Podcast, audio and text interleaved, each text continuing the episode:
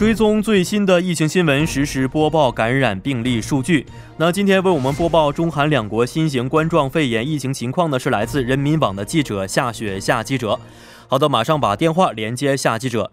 你好，主播您好，你好。嗯，在刚过去的周末啊，我们留意到说，包括在湖北的中国各地区确诊病例啊增速是放缓了啊。那个别省市也出现了零增长的一个情况啊。首先，请夏记者给我们了解一下这个情况到底是什么样的。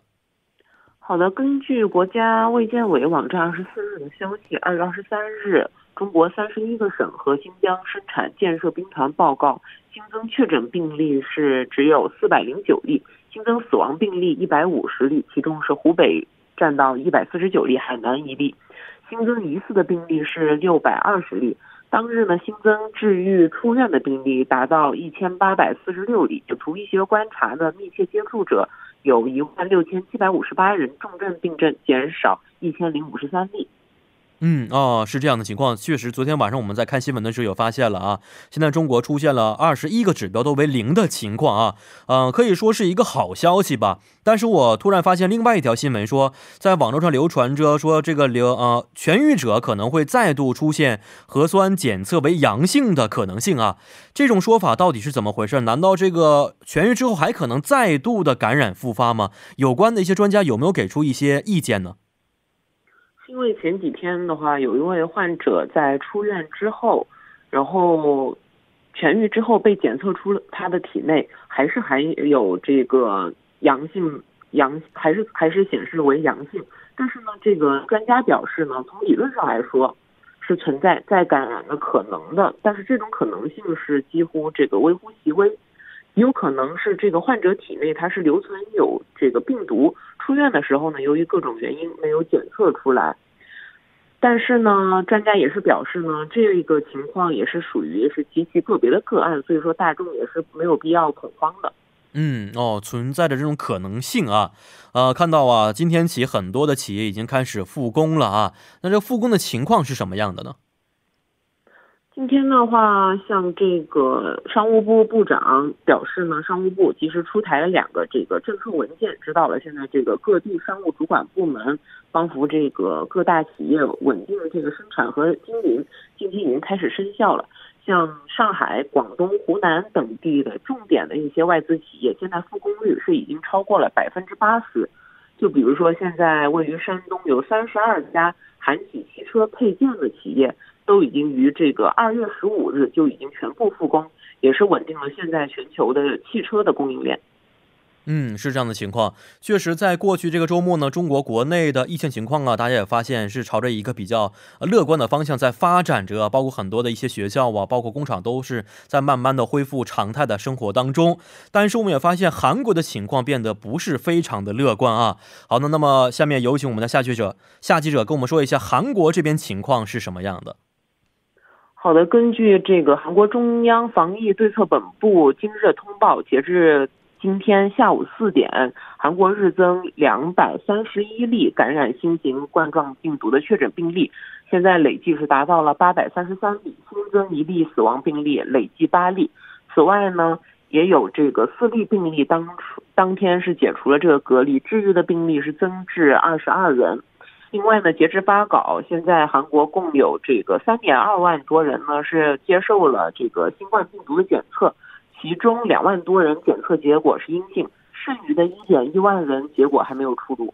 嗯，没错。而且今天在开头的时候呢，我们也简单说过，韩国现在是把这个疫情的规模呀上调到了最高级别、严重的级别啊，并且也建议了很多，如果您有呼吸道疾病以及发烧啊、咳嗽等情况的话，啊，先要进行自行隔离，不要去上班和上学这么一个建议在里边啊。呃，而且看到新闻说，这个新增的患者当中啊，还是以这个新天地大邱教会的信徒是居多的。那这个占比是多少呢？能不能介绍一下这方面情况？好的，根据这个中央防疫对策本部在今天上以今天上午这个数据为准进行的计算呢，在这个七百六十三名的患者中，这个新天地大邱教会相关的确诊患者达到了四百五十六人。占比达到百分之五十九点八，而这个其次呢，就是庆尚北道这个清境大南医院相关的这个确诊患者是有一百一十三人，然后现在下午新增的这个人员是否与这个新天地大邱教会有关，还在确认中。可以看出，基本上是六成的这个患者都是与这个新天地大邱教会有关的。嗯，哦，是这样的一个情况啊，啊，那现在为了防控这个新冠的疫情啊，首尔市今天也开始推行了市公务员错峰上下班制的等各项的预防举措啊。这个预防举措内容能不能给我们具体介绍一下呢？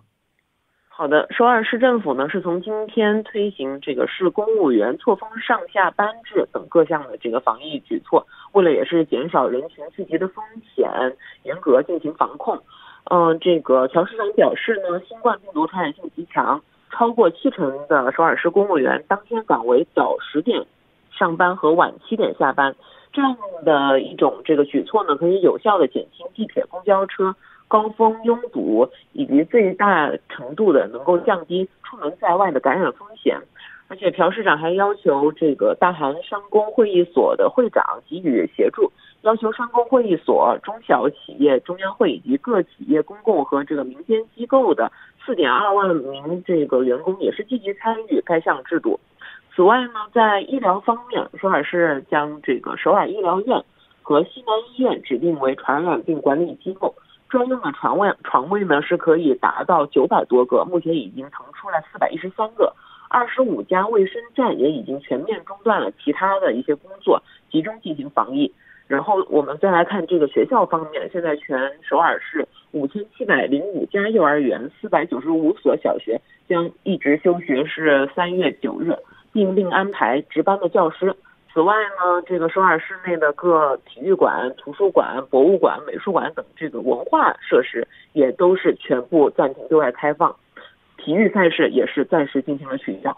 嗯，是，而且我我看到新闻说，韩国现在对于大型集会啊，有一个这个希望不要参与的这么一个建议在里边哈，而且新闻当中也提到了，这是。二零零九年新型甲型流行这感冒肆虐以来的第二次把这个传染病预警提高到最高级别，即使是二零一五年的中东呼吸综合征啊，也只是提高到第二等级警惕而已。但现在呢，已经是第三等级严重级别了。可以看得出来，现在的态势并不是非常的乐观和明朗啊。也希望能朝着一个好的方向去发展。好的，非常感谢夏菊夏雪记者，咱们下一期节目再见。好的，下次再见。嗯，好，再见。那现在大家也知道，在中国呃国内最严重的疫情地区武汉呢，封城也已经有一个月的时间了。那虽然这两天新增的确诊病例数啊是有所放缓的一个趋势，但是死亡的病例呢，每天还是仍然以这个啊三位数去增长着啊。现在封城一个月以来，武汉防疫的局势正在发生着什么样一个变化？人们生活的情况到底是什么样的？所以呢，现在我们就将电话连接到武汉当地的居民叶女士。是啊，看一看武汉的普通市民到底有什么话说。你好，叶女士。啊，你好，你好，你好，你好啊！首先非常感谢您能接受我们的采访啊。嗯，刚才我们简单提了一下，说武汉地区呢现在已经封城了一个多月的时间了啊，也成为了全世界啊各国人民非常挂念的一个城市。能不能跟我们说一下，您在这个武汉封城一个月来的真实感受、生活情况到底是什么样的呢？啊，就我们目前来说的话，其实生活都是相对来说比较稳定的。可能最开始的时候情势稍微会紧张一点，物资啊都会比较缺乏。但是呃，后来有国家和政府的指挥工作下呢，我们建起了火神山、雷神山的医院，包括后来的方舱医院。基本上目前的救治工作呢就比较平稳了。然后我们日常工作基本上除了就是居家隔离，其实也还是。很方便的，没有太大的改变。嗯，是。现在可以出门买菜什么的吗？那倒不会。现在，呃，我们还是执行着居家隔离的这样一个措施，基本上是三到五天才能在小区的门口去领物资。哦，用领物资的方式啊，那这最近一周呢，我们也发现说，武汉地区啊，包括湖北省的累计人数啊，虽是还是在增加的情况，但是呢，增速啊，已经是明显放缓的过程当中了。嗯，是否您也会觉得当地的情况也是在发生着改变呢？啊，确实就是说，现在市内的情况，呃。基本上是在我们市民心目中的话，还是说有比较好的缓和的趋势，啊，确诊的人数在下降，就说明说我们在家里面居家隔离不出门呢，效果还是很明显的。但是呢，现在可能也是我们最后，呃。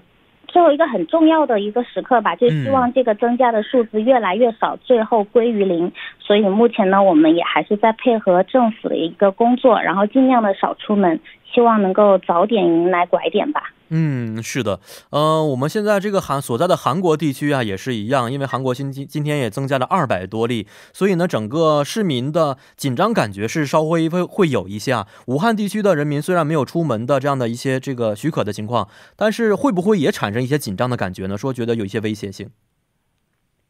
嗯，这种情绪可能是在最开始爆发的时候会有一些，因为那个时候啊病例是急剧上升的，然后医疗物资可能当时也缓不过来。到目前基本上平稳了之后，普遍就我了解的，我周围的人，大家居家还是心态比较平和的，都还是持乐观态度的。哦，哎，中国好多地区已经复工了，武汉地区现在还是在这个隔离的情况之下，是吧？哦，对，武汉目前包括湖北省都基本上还没有没有特别复工，有一些呃可以居家办公的企业，可能是部分已经恢复了。嗯，哦，是这样。呃，您刚才也说到了，说武汉县区现在呢都是处在一个小区封闭的情况，每隔几天可能会出去领一下物资什么的。但这个物资的呃种类是不是非常丰富呢？比如生活当中经常用到的什么柴米油盐呢？啊，这个一些食品呢？嗯，每次都会隔几天会给大家送吗？嗯，基本的物资是没有问题的，因为现在全国都是有呃，比如说捐赠一些蔬菜呀。水果呀，到武汉这边来嘛。然后我们小区里面的话，基本上大多数的小区都是以社区和物业对接的形式来进行团购物资，所以相对来说也还比较方便。而且特殊时候，大家也不会说都会尽量配合吧，不会说有太过分的要求吧。哦，是这样啊，看起来还是比较好的。那价格方面有没有一些上涨的情况呢？价格相对来说是合理的吧，因为毕竟现在你所有的物资运过来，然后路途都不像之前运输那么方便，有一定的涨幅，但是基本上还是趋于很平均的水平。哦，哎，能不能问您一下，您是从事哪个方面的工作的呢？哦，我是做建材。就是家居建材行业的，我是自己开店的啊，自己开店相当于个体营业者啊。那这场疫情会给您的工作和生活带来很大影响吗？对，也会，因为做嗯，我们个体经营的话，主要还是说，呃，房租是很大的一个压力。然后我们从一月到现在，有可能呃持续到三月，加起来大概就有两三个月不能营业，所以说可能。呃，对于这一年你的营收压力会有一些大吧，但现在是非常时期，嗯，呃，也相信说政府后期会有相应的一些政策来平衡吧。嗯，哦，是这样的。那现在其实包括呃全世界各地的很多的华人呢，都是非常关注中国国内的一些疫情情况啊，包括现在韩国也是感同身受的。那您有没有想通过我们平台能传达的一些话呢？啊，最。最想说的还是说非常感谢所有关注武汉以及说帮助过武汉的所有的一些人，嗯，然后谢谢所有大家的对武汉的每一份的信任和支持，呃，我们作为武汉市民呢会谨记这一份感恩，然后包括我们会好好守护这座城市，呃，希望疫情早点结束，然后所有的人能够以更好的一个城市面貌来迎接。所有的人来武汉做客吧。嗯，好的，有机会我们一定会去的。好的，也非常感谢您接受我们的采访，谢谢您。哎，谢谢，好，再见。嗯，好，再见。那好的，啊，连接完我们的热线之后呢，下面为您带来的是今天的每日财经一听就懂板块。